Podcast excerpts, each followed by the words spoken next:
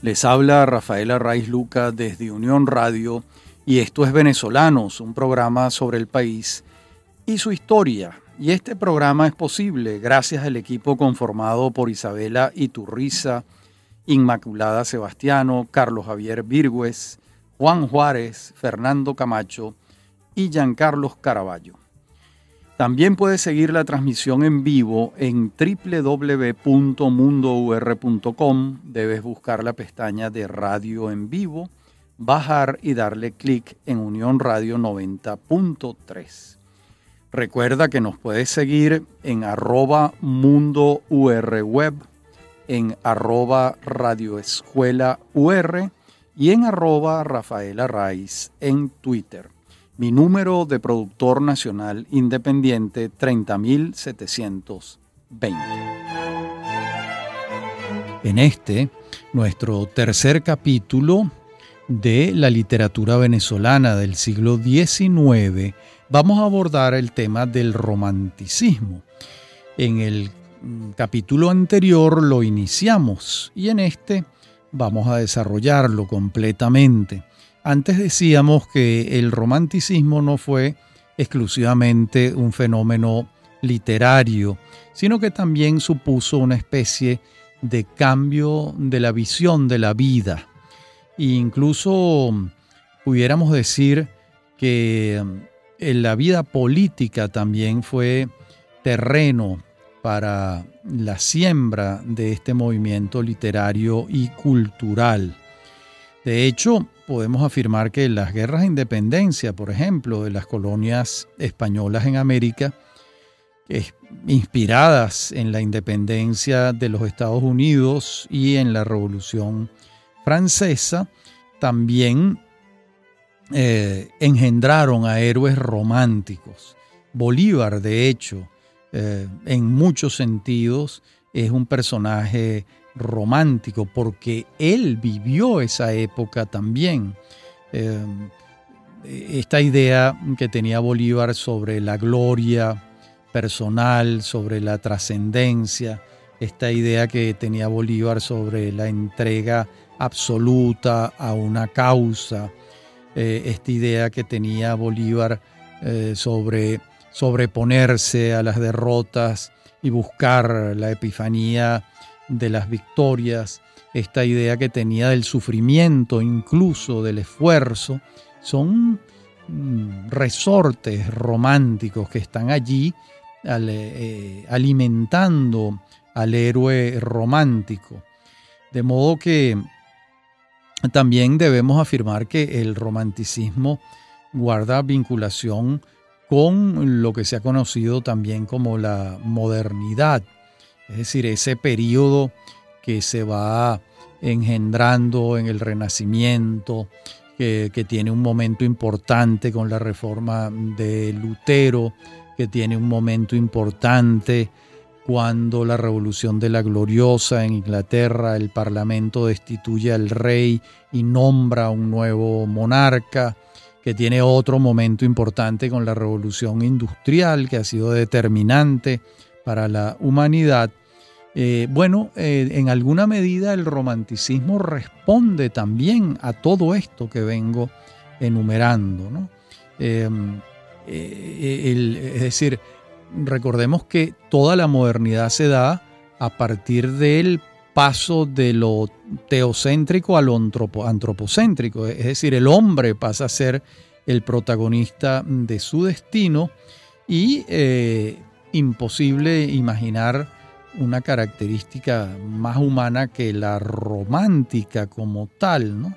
De modo que esa visión interior que el hombre del romanticismo está eh, recuperando forma parte de su manera de estar en aquel mundo en el que em, eh, los cambios se están acentuando de manera em, particular, ¿verdad? De modo que en el mundo sociopolítico, un romántico fue Juan Jacobo, Juan Jacobo Rousseau, sin la menor duda. Pero en la literatura, los primeros cultores del romanticismo los vamos a encontrar en Alemania y en Inglaterra. Vamos a hallar a Holderlin en Alemania y a Wordsworth eh, en Inglaterra. Eh, también vamos a hallar a Coleridge, a Shelley, a Blake. Todos ellos están, ¿qué están haciendo? Están oponiéndose al racionalismo y están mm, abogando por una literatura de la circunstancia propia, de la intimidad, de la vida espiritual, de los paisajes interiores. De modo que en alguna medida ese romanticismo va a darle la espalda a las construcciones eh, racionalistas que olvidaban el temblor vital. Es decir, ellos buscaban que hubiese un matrimonio entre la vida y el arte.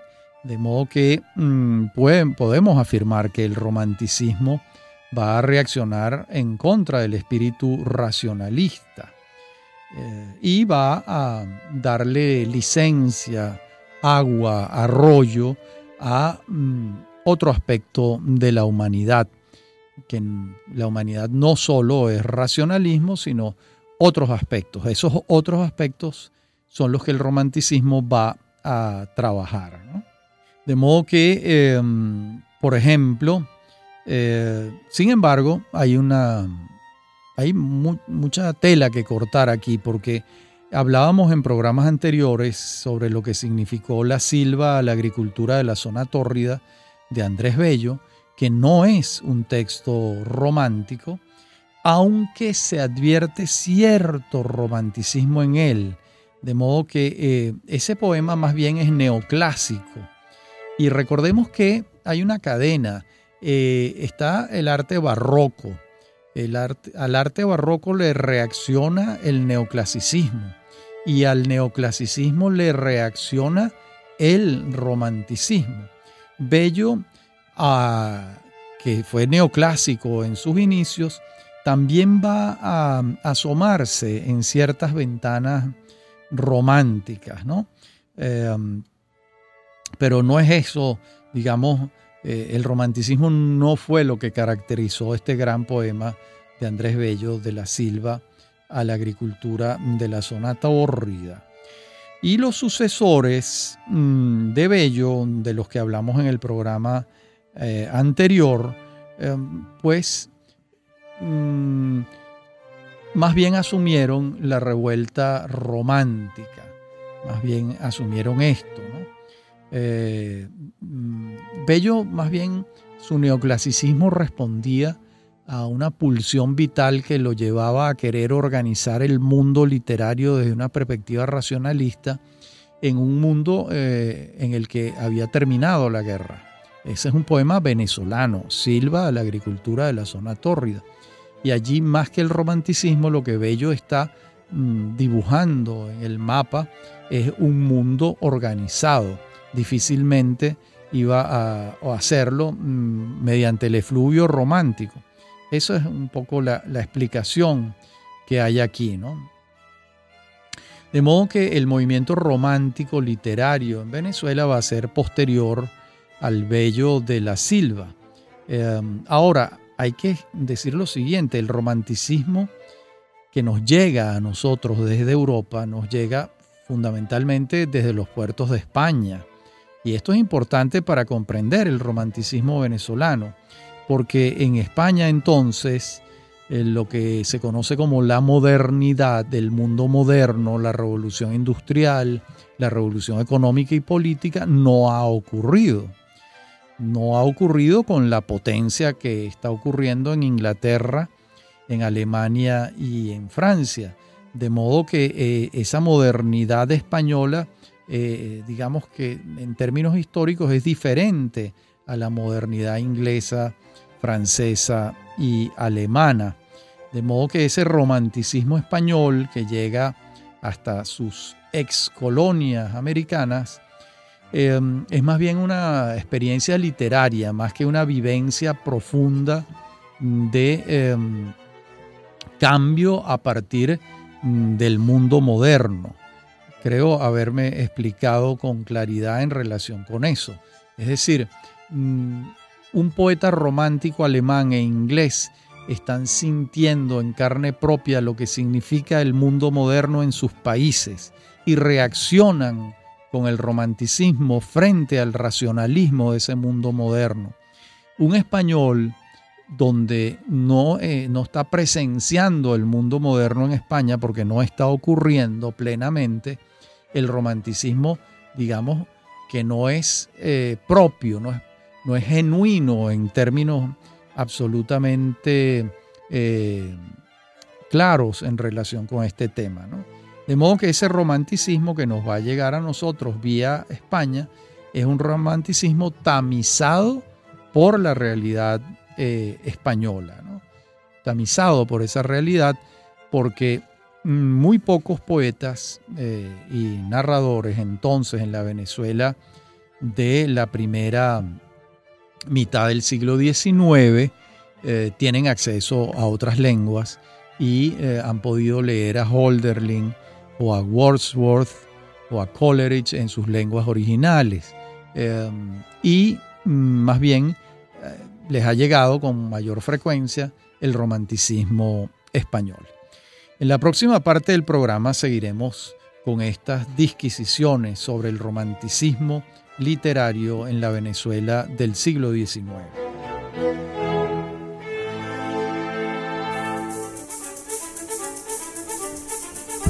En breve continúa Venezolanos. Somos Unión Radio Cultural.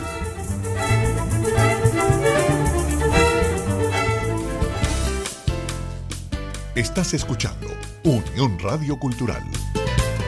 Este y otros programas de venezolanos los puedes oír en formato podcast a través de anchor.fm.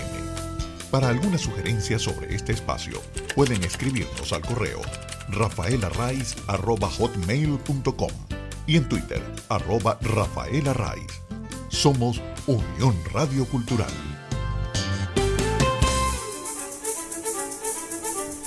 Estamos de regreso con Venezolanos. Somos Unión Radio Cultural.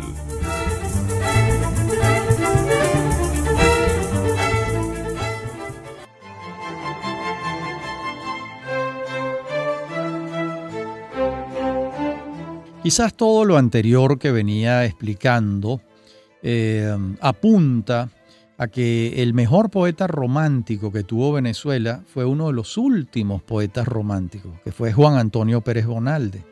Pero no es casual esto. La formación poética de Pérez Bonalde es excepcional, ya que él padeció un exilio político muy largo y lo vive en Nueva York. Y allí mm, lo contratan como agente viajero de una mm, tienda de perfumes y él hace un periplo viajero por todas partes, por Europa, por Asia, por Sudamérica, por África. Además, mm, hablaba alemán al punto de que fue traductor de Heine. El cancionero de Heine lo traduce Perejonalde al español. Y además el inglés lo llegó a dominar a la perfección al punto que traduce el cuervo de Poe y durante décadas el eh, la traducción de Pérez Bonalde fue la mejor considerada en el mundo de habla hispana. De modo que mm, aquí estamos hablando de un hombre que tenía una vivencia directa del romanticismo de su tiempo en los países del mundo que visitaba todos los años porque hacía un periplo como vendedor de perfumes. Y volviendo a nuestro romanticismo, los historiadores y críticos de la literatura venezolana hablan de dos y hasta tres promociones de poetas románticos. Eh, Piconzalas establece dos, pero Lubio Cardoso establece tres en su libro La poesía lírica venezolana en el siglo XIX. Eh, mm, Piconzalas es más bien lapidario, Mm, en cuanto al valor del romanticismo poético criollo. Él solo establece dos excepciones, Pérez Bonalde y Sánchez Pesquera. Em, Lubio Cardoso se entusiasma más con la producción romántica, sobre todo con la de las dos primeras promociones. Por su parte, Juan Liscano es igualmente de severo que Piconzalas y afirma Liscano lo siguiente. El único poeta de autenticidad romántica producido por Venezuela se llama Juan Antonio Pérez Bonalde, aunque bien pudiera denominarse el desterrado, pues casi toda su existencia transcurrió en el exilio político. Uslar Pietri, por su parte, no le concede un ápice y afirma en su libro Hombres y Letras de Venezuela, refiriéndose al romanticismo criollo, afirma Uslar lo siguiente. Borrosa poesía de empalagosa sentimentalidad o de retóricas frialdades. No había traza de poeta grande y los llorosos o académicos versificadores parecían cortados de la fuente de la poesía. Bien, pues Uslar es todavía más mm, contundente que Liscano y que Piconzalas en relación con eh, la literatura romántica venezolana. Mm, y la verdad es que a pesar de estos juicios que he citado, vamos a adentrarnos en este bosque del romanticismo venezolano, porque creo que allí mm, hay algunos aspectos interesantes. Por ejemplo, en algunas antologías de poesía venezolana se incluyen dos nombres, Antonio Ros de Olano y José Heriberto García de Quevedo. ¿Por qué? Porque ambos nacieron en Venezuela, pero Ros de Olano jamás regresó a Venezuela. García de Quevedo sí lo hizo en su condición de encargado de negocios de España en Venezuela. Ros de Olano era hijo de un funcionario de la corona española en tiempos coloniales y él mismo, refiriéndose a su nacimiento en Caracas, aseveraba que había nacido español, aun cuando lejos del suelo de su patria. Claro, él dice esto porque cuando él nace en Caracas, eh, Venezuela es un territorio español, porque él nace en 1808, eh, de modo que él era un español. Y no es, mm, no es correcto incluirlo dentro de las antologías de poesía venezolana porque Ros de Olano no lo era propiamente, más allá de haber nacido en Caracas. Y más bien, eh, pues sus ejecutorias militares, muy cercanas a la hazaña, por cierto, eh, cuando defendió posesiones españoles españolas en África. Además tuvo unos altísimos cargos públicos, pues hacen eh, de Ros de Olano, un español eh, por, todo, por todo el cañón. Quizás la situación de García de Quevedo, que había nacido en Coro en 1819 y que emigra a Puerto Rico en 1825, es distinta porque él regresa a vivir en Venezuela después de que se ha hecho plenamente español y pasa aquí tres años como funcionario diplomático y seguía escribiendo y Caracas fue un tema de su literatura. Pero tampoco creo que por estas razones podemos considerarlo un autor venezolano. En verdad, García de Quevedo es un autor español y bueno, y de los mejores que dio el romanticismo ibérico. Va a morir en París en 1871. De modo que descartemos a Ros de Olano y a García de Quevedo y entonces entremos, sí, en los primeros poetas románticos venezolanos. Allí está José Antonio Maitín, sin la menor duda. Entre 1804 y 1874 vive este hombre, en su mayoría en Choroní. Y el otro poeta es Abigail Lozano, que vive entre 1821 y 1866.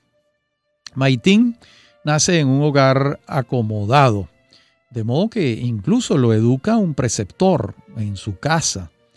Su familia, por razones políticas, tiene que emigrar a Cuba y allá mm, establece una amistad con otro venezolano que en esa circunstancia está viviendo en Cuba también, que es Santos Michelena.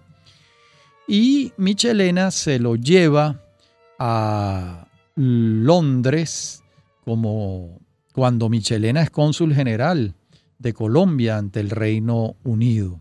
Se lleva como funcionario diplomático a José Antonio Maitín. Y cuando regresa, Maitín se establece en Caracas y se dedica al teatro, a la dramaturgia, con algún éxito. Y en 1841 cae en sus manos un libro del poeta español Zorrilla, y el hecho cambió la concepción de la poesía que tenía Maitín y podemos decir que el romanticismo abrió sus puertas para él. Y Maitín comienza a darse a conocer en los periódicos de entonces como poeta, hasta que diez años después recoge su producción en un libro. Ese mismo año, por cierto, muere su esposa y compone su, su poema más célebre, que es El canto fúnebre. Ese es un poema de 1851. Y a partir de la viudez, José Antonio Maitín se recoge en el bellísimo pueblo de Choroní, donde su familia conservaba una hacienda.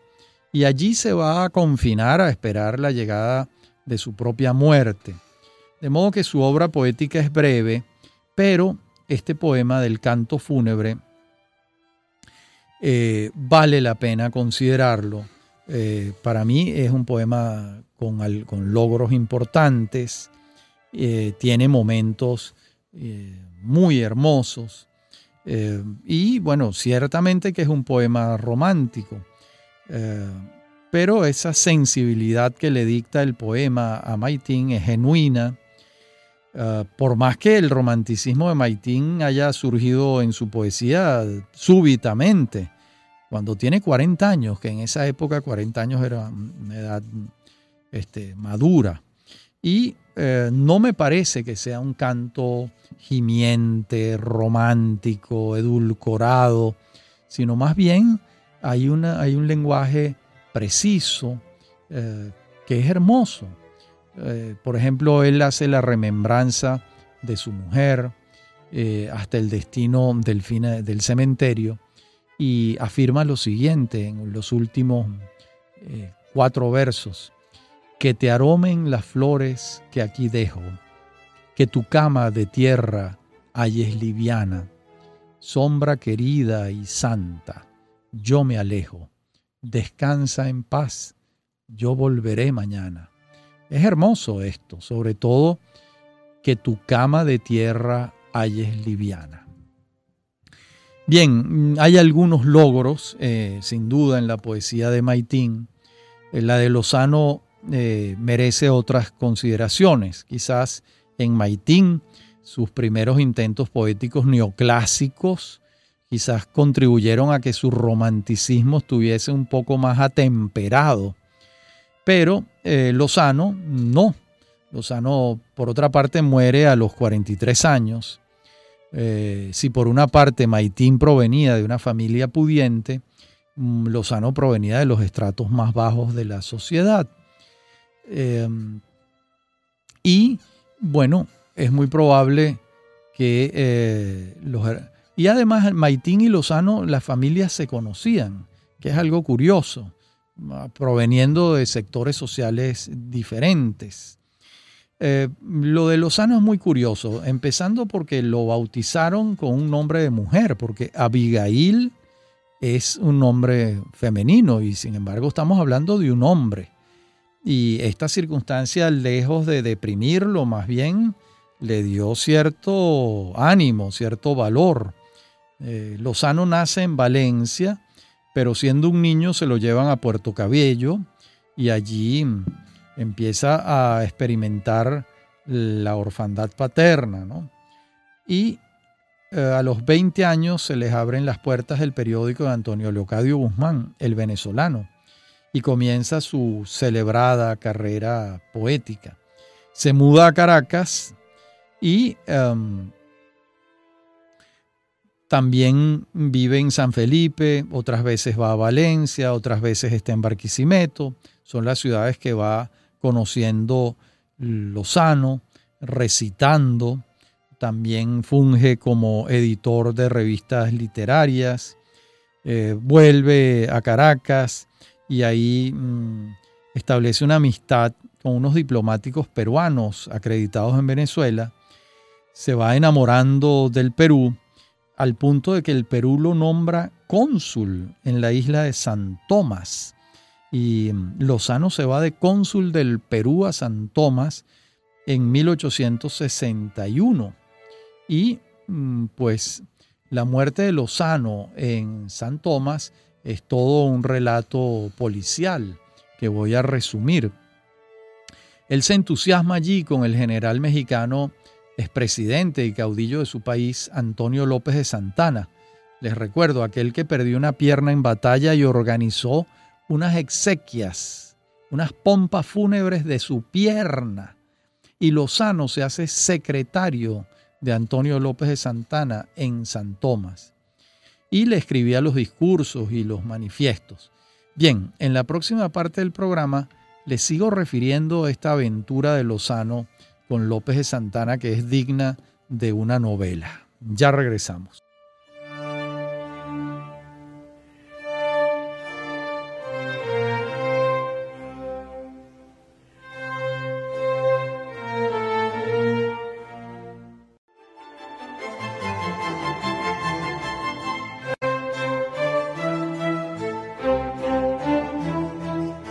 Bueno, mm, la fortuna de López de Santana era muy grande y según Enrique Bernardo Núñez en su libro Escritores venezolanos, era un hombre dado a creer en la palabra de los otros. Y mm, López de Santana cae, cae en manos de un embaucador de apellido Masuera, que se le acercó con el pretexto de escribir su biografía y después lo estafó y el general invirtió una fortuna en la reconquista de México que Masuera le prometía. Pero mm, Masuera había tramado una estafa con tal exactitud que solo se enteraron de la estafa cuando ya Masuera estaba en Nueva York. Y mm, el pobre Abigail Lozano, en su condición de secretario de López de Santana, era un testigo privilegiado de esta estafa que estaba por develarse, de modo que eh, Masuera se deshizo de aquel poeta incómodo, envenenándolo durante un almuerzo cordialísimo. Esto parece una novela, pero no es, es la realidad. De modo que Abigail Lozano, secretario de Antonio López de Santana, muere a los 43 años envenenado. Ahora, uno se pregunta, pero ¿qué hacía Lozano como secretario de López de Santana. Eh, es algo muy curioso, pero bueno, los poetas románticos tenían estas aventuras y, por cierto, nada más romántico que morir envenenado. Y, por otra parte, los libros de Lozano se recogen por primera vez en 1844. Eh, y, bueno, todo el siglo XIX tuvo una extraordinaria fama de poeta, eh, Abigail Lozano.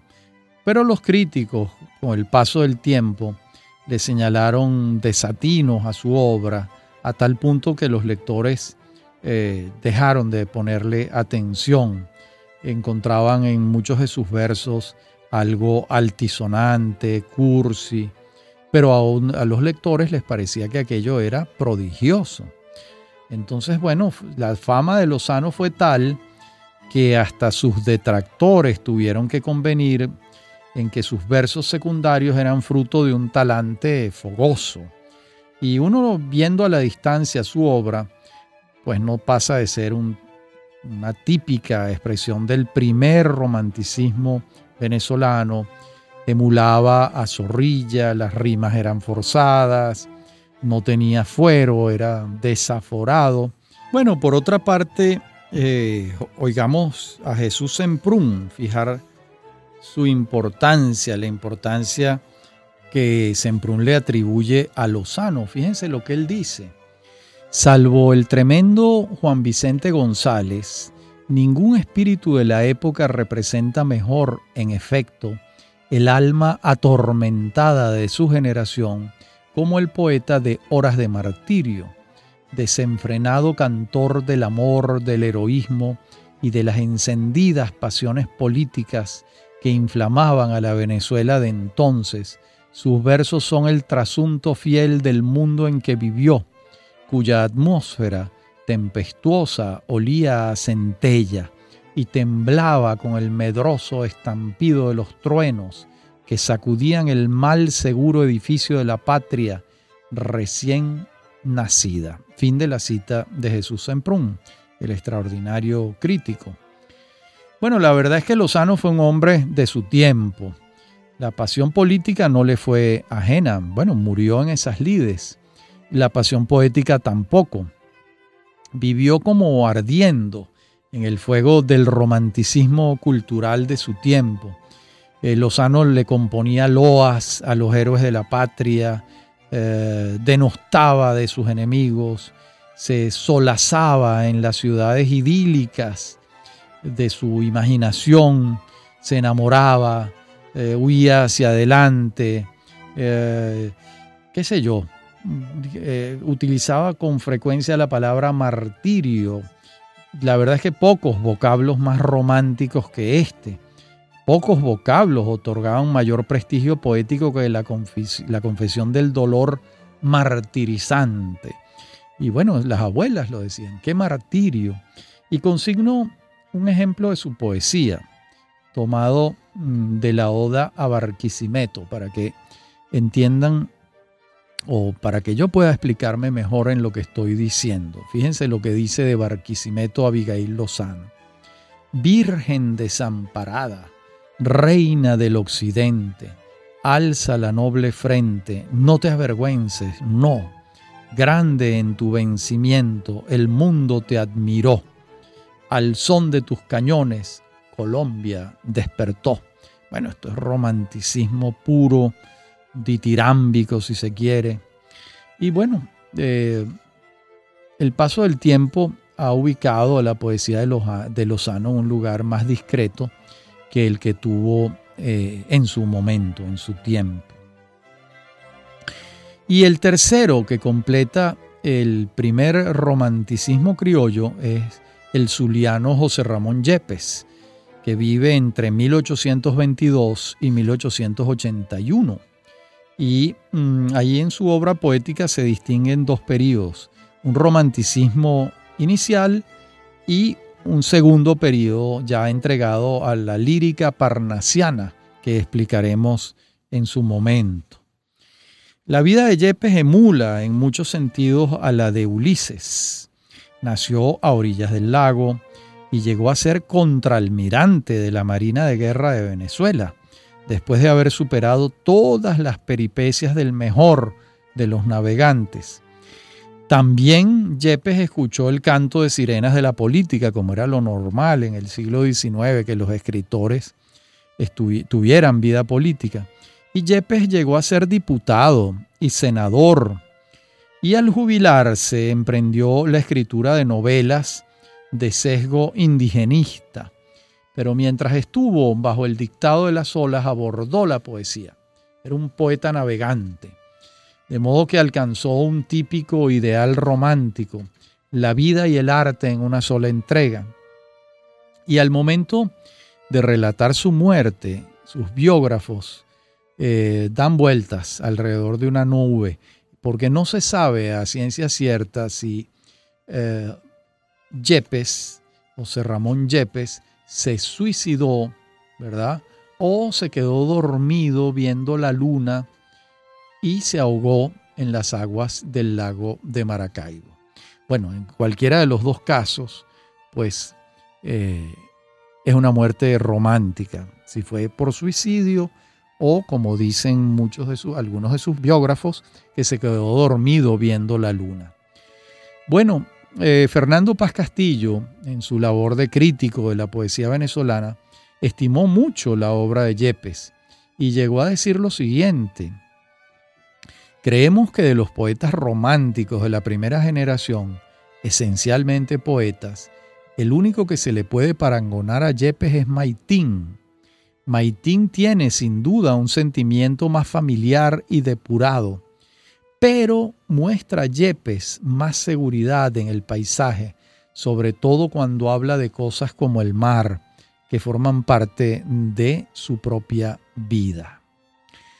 Bueno, fíjense que si, hasta ahí la cita de Paz Castillo, fíjense que si Lozano va abordando los temas altisonantes de la épica, sin haber sido un guerrero como tal, pues Yepes, que sí fue un marino que batalló, pues se afana con temas más sencillos. Quizás ahí está su fuerza, no en la épica, sino en la sencillez.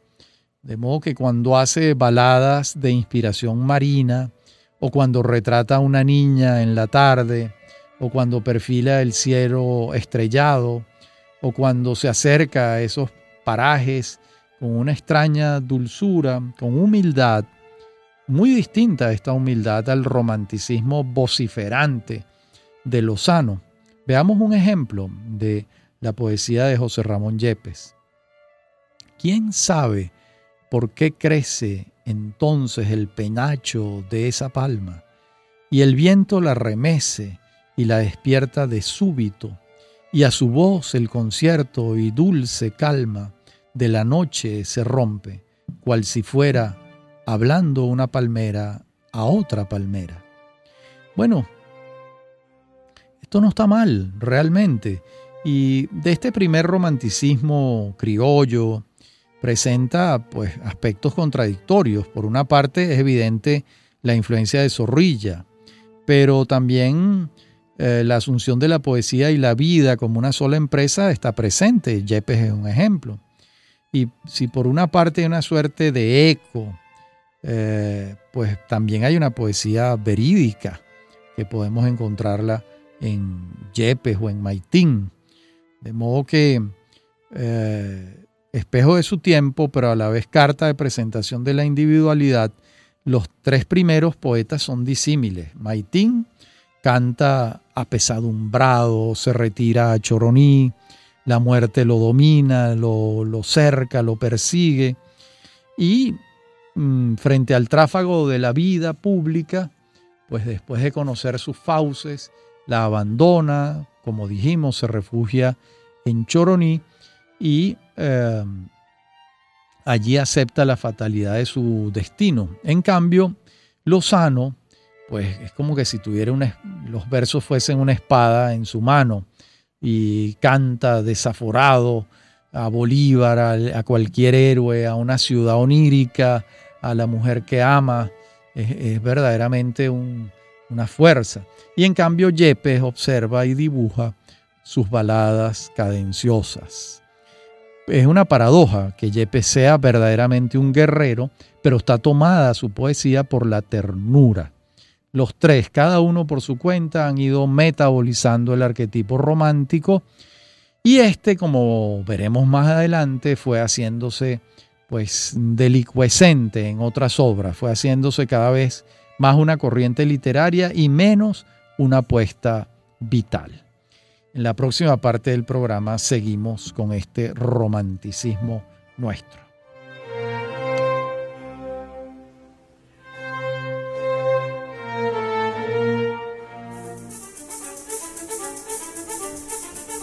En breve continúa Venezolanos. Somos Unión Radio Cultural.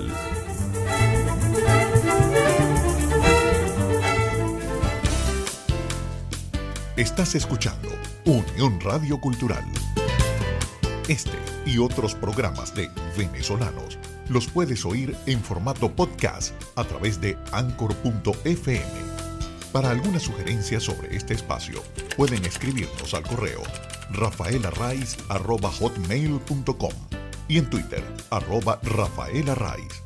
Somos Unión Radio Cultural.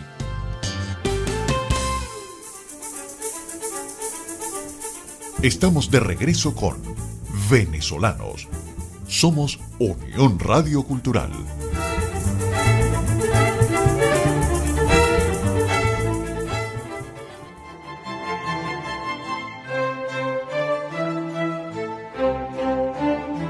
Bien, y entonces eh, seguimos con el romanticismo del siglo XIX venezolano.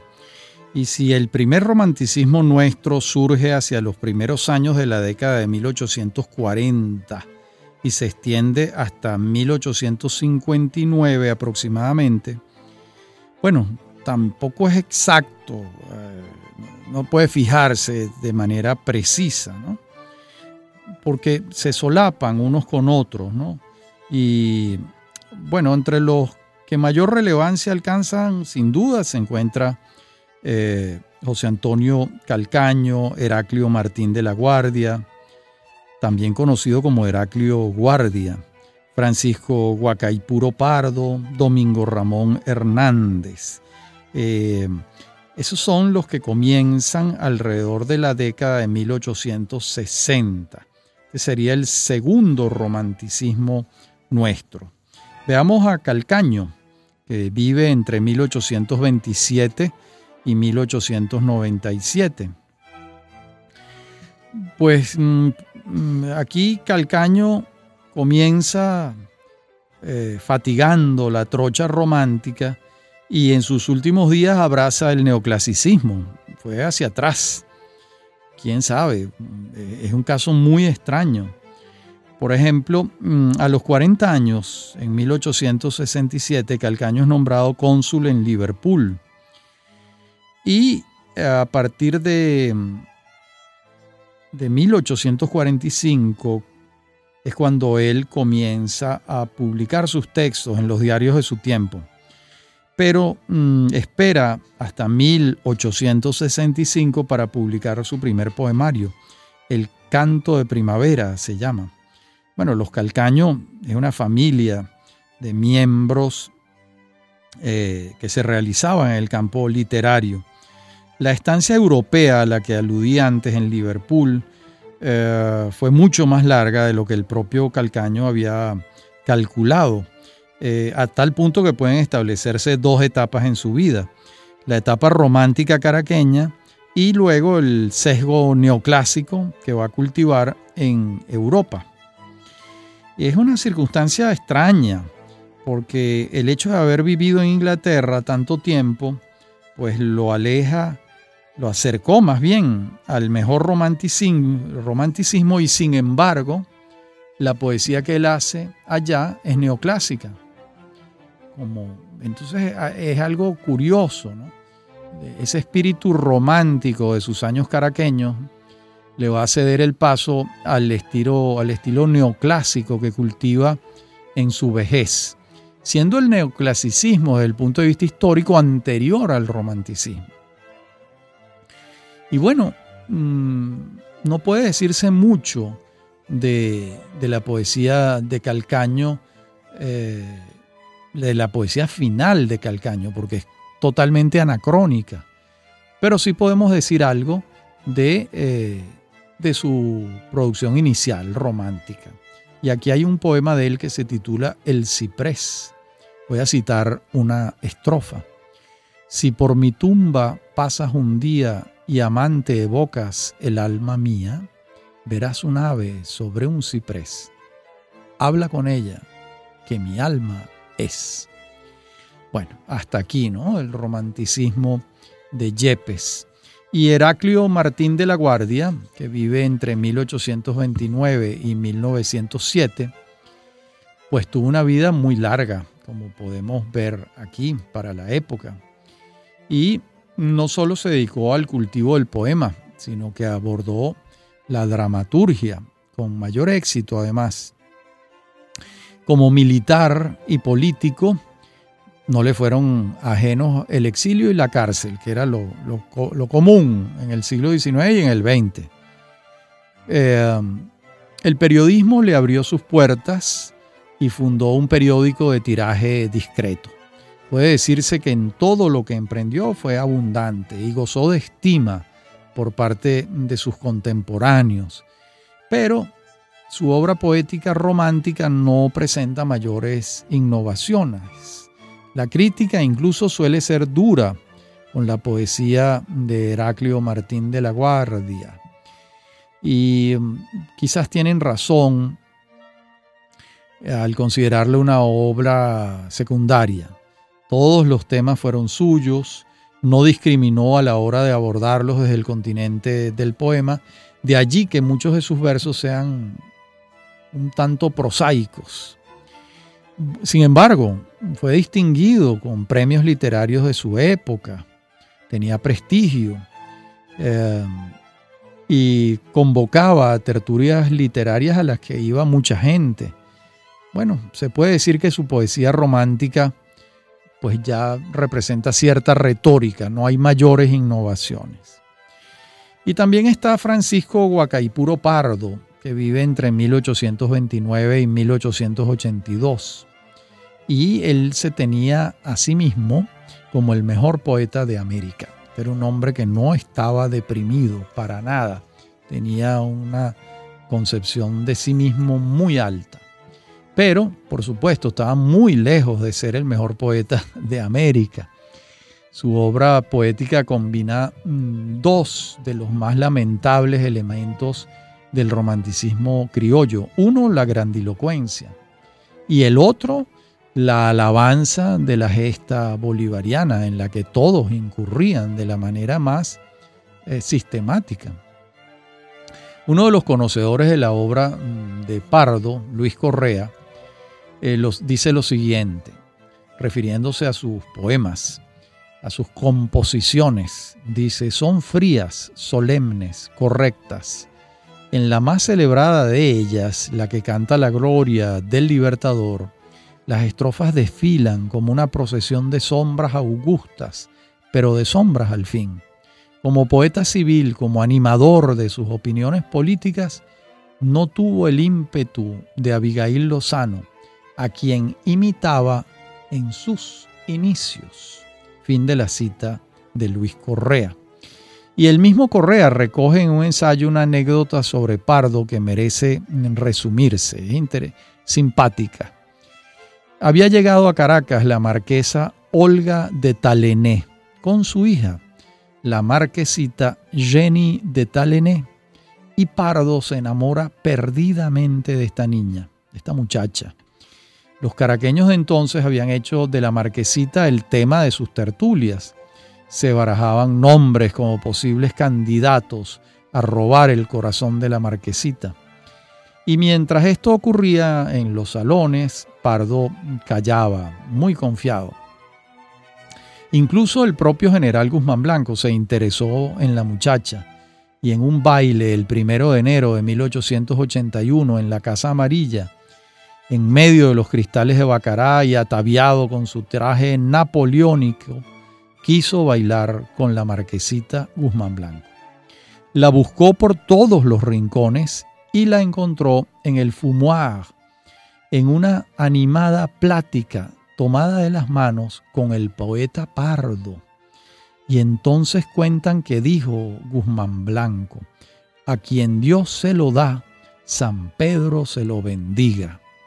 Y tres años después sale publicado en Francia el libro de viajes de Jenny de Talené que se titula Souvenirs de Venezuela.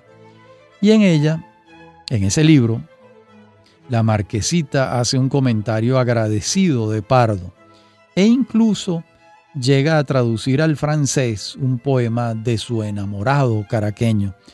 Pero, para desgracia de él, Pardo ya había fallecido.